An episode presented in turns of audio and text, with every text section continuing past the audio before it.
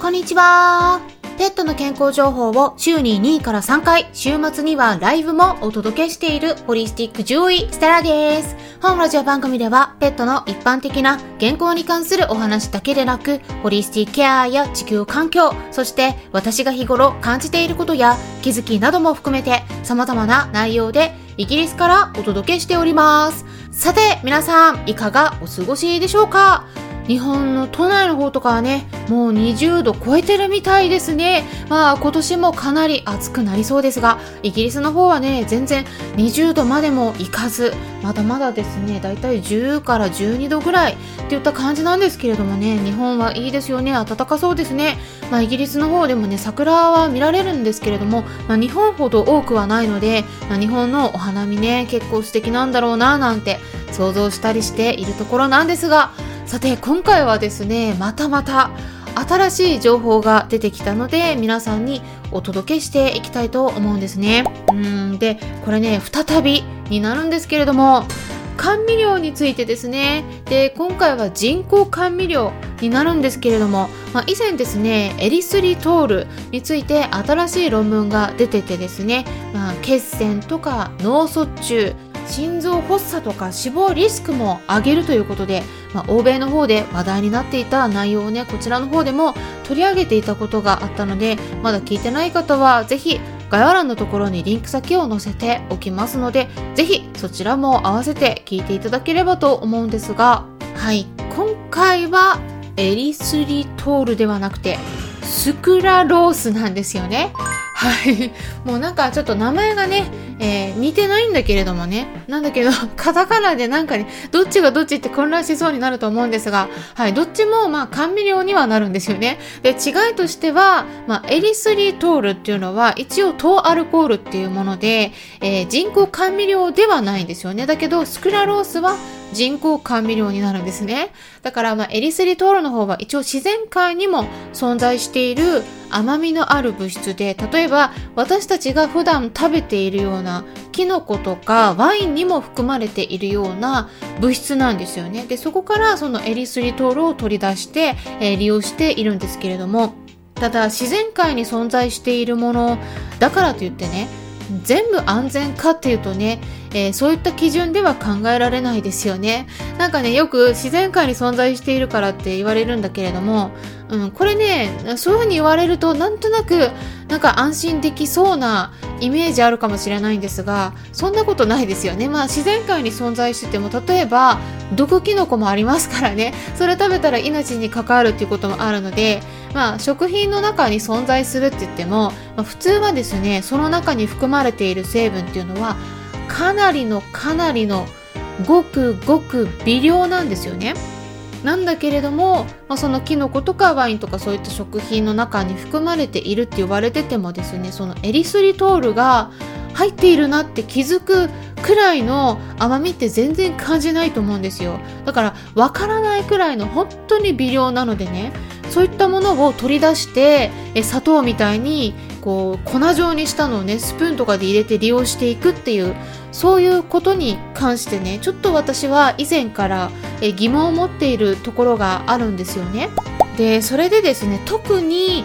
腸内環境を荒らすリスクがあるのではないかっていうことも他の論文を読んだりもしてきてて、まあ、書かれているんですよね。で、とにかくね、まあ、今の段階ではあグレーであって、まあ、確実に黒ではないんですよね。禁止にするほどの有害性に関する証拠は揃ってない段階なんですが、まあ、こういうのってねえ大丈夫だろうと思って食べてる間にもうこう結論がね出てなくてこう結構時間かかりますからね。でそれを長年続けていった後にあ実は問題ありましたっていうね。えそういう論文が出てきたりしてね。でそこから禁止になる場合も過去の歴史からいろいろと起きてきていることにはなるんですよね。まあ、この甘味料ではなくて例えばタバコとかもね本当に代表的なものの一つなんですけれども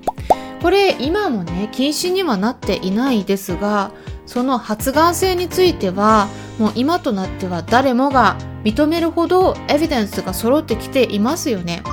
なんだけれども今からこう約40年とか50年以上前の時はですねそんなこれが有害性があるとか危ないんじゃないかとかそんなこと言ってもですねええ全然証拠がないじゃないとかっていう感じで誰からもね信じてもらえないタバコの批判をするなんていうこと許されないようなそんな時代がねあったんですよね。なので甘味料もね同じなんですよ。でこれについてはね私今皆さんにちょっとね予言しておきたいんですけれども今からまあ何年後になるかわからないけれどもね早ければ10年以内まあ遅くても40年か50年後とかそれ以降になったらですねこの有害性についてもっと広く知られることになってくると思います。でそれはですねもしかしたらね、えー、甘味料を食べたからってなんか命に関わるとかそういう極端なことではないかもしれないです。だけれどもまあ今の段階で少しずつ科学者たちが疑問視してきてることがあるんですよね。でそれはですね本当に果たして健康に害がないのかっていうところなんですよね。で、まあ、例えばですね、糖尿病の患者さんによく勧められますけれどもね、カロリーがゼロで血糖値上げないっていう理由で。でもこれ本当にいいことなのかとか、腸内環境を悪くしているのではないかとかね、あとは免疫の状態に関わっているのではないか、そして、えー、このエリスリトールに関してはですね、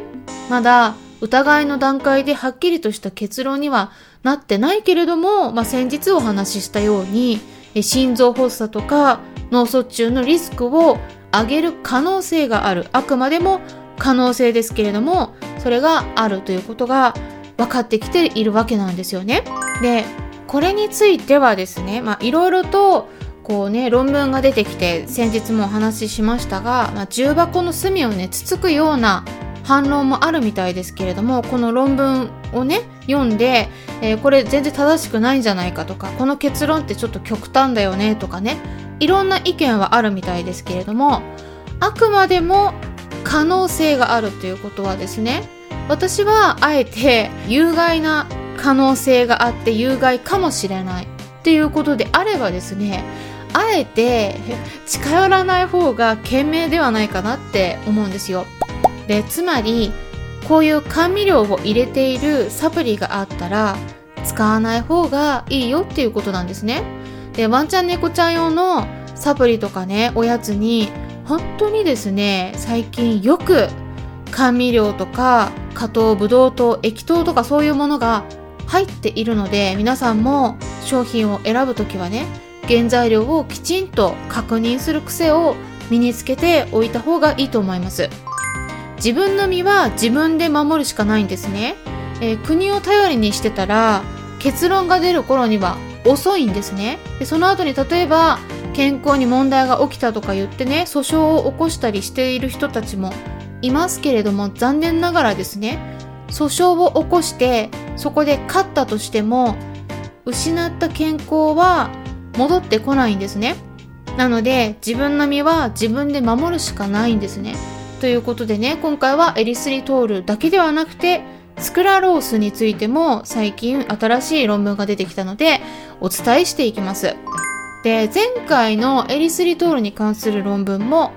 ネイチャーと呼ばれる有名な科学誌から発表されてたんですが、え、今回も同じくネイチャーから発表されていました。で、今回はイギリスからの情報になります。で、スクラロースをですね、マウスにたくさん、まあ、過剰に与えていた場合に、免疫の反応を低下させることが分かったという結論なんですね。まあ簡単に言いますとね。だからこれまあ過剰に与えているので、まあ、通常の量を使うのであれば有害である可能性は低いんですけれども、まあ、最近ですね科学者たちの見解が変わってきているポイントっていうのがあるんですよ。でそれはですねまあ量を少なくして利用していればね問題ないんじゃないのっていうことではなくてね今まではスクラロースのような人工甘味料ってまあ、カロリーもほとんどゼロだし、え、体の中に入れてもそのまま流れてただ出ていくだけでまあ、体にはね大した影響を与えないっていう風に考えられてきていたんですけれどもそこの論点がねちょっとね覆されてきてるんですよね。うん、つまりえ、体の中に入れてきて全く体には影響を与えないって考えられてきていたところが実はですね体に影響を与えているということが分かってきてるんですよ。でそこの一つとして、えー、免疫を抑えるのではないかということですね。で特にこの免疫を抑えるんだったらスクラロースをお薬の代わりに使えるのではないかといった、まあ、逆の発想の視点も出てきているというわけなんです。で特にこういった甘味料を与えていくと腸内環境の状態を変化させることがねいろいろ分かってきてるんですね。で特に T 細胞って呼ばれる免疫のために働く細胞があるんですけれども、まあ、その活動の一部をねちょっとできなくさせる活動を抑える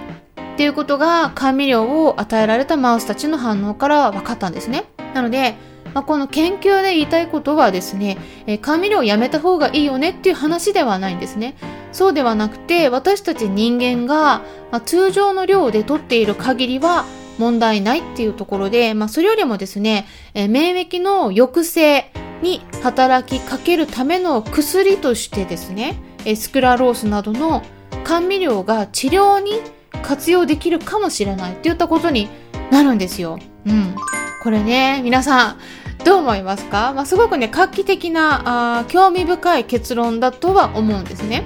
この人工甘味料であるスクラロースが免疫を抑えるという、まあ、このポイントを逆手にとってですねえ自己免疫性の病気の場合で免疫抑制剤っていうそういうお薬をね、えー、与える必要がある場合まあ、お薬を減らしたいなって思いますよね。で、そういう時に、えー、この甘味料のスクラロースを多めに与えていくことで、えー、免疫が抑えられて、えー、もしかしたらお薬をやめたり減らすことができるようになるかもしれないっていうことなんです。でこれね、まあ、人間の方でそういう風にできるかもしれないしワンちゃん猫ちゃんでも同じようにできるかもしれないということですね。でも、まあそういうことなのであればですね、えー、健康な場合とか、もしくは自分自身の免疫がそういうふうに過剰になっているような、これいわゆる自己免疫性の病気って言うんですけれども、まあそういうふうな病気に、ね、なっているわけではないのであれば、むしろですね、スクラロースは免疫を抑えてしまうリスクがあるので、え使わない方がいいよねっていう話にはなりますよね。うん。あとは、すでにね、免疫の問題を抱えているような場合がありますよね。まあ、抗がん剤使っているとか、これも免疫抑えますからね。あとは猫エイズにかかっているとかね、これも免疫の状態うまく働いていない状態になっていますので、そういう子の場合はですね、えスクラロースが入っているサプリとかはちょっと使わない方がいいかもしれない。っていったところで、まあこれまだですね、新しく出た研究の結果なのでね、えー、全部ね、かもしれない、かもしれないって、ちょっと推定の話になってきてしまうんですけれども、まあ別にね、あの、スクラロースって、必須の栄養素でも何でもないんですよね。なので、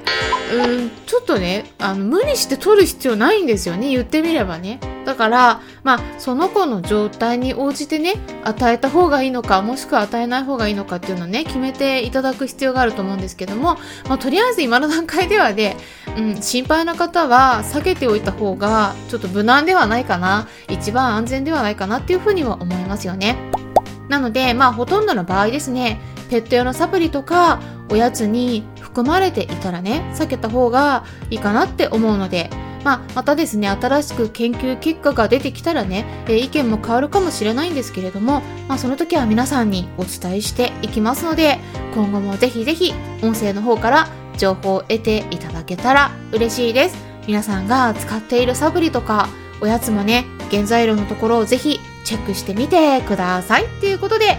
今回の話が参考になったという方は、よろしければいいねボタンのクリックとかフォローもしてくださると嬉しいですし、もしも周りにこういった私がお届けしている情報に興味のありそうな方がいらっしゃったら紹介してもらえたらさらに嬉しいです。いつも私の Twitter の方をリツイートしてくださったり、Instagram の方でもいいねボタン押してくださったり、紹介してくださってる方々、本当にありがとうございます。励みになっております。それではまたお会いしましょう。ホリスティック獣医、サラでした。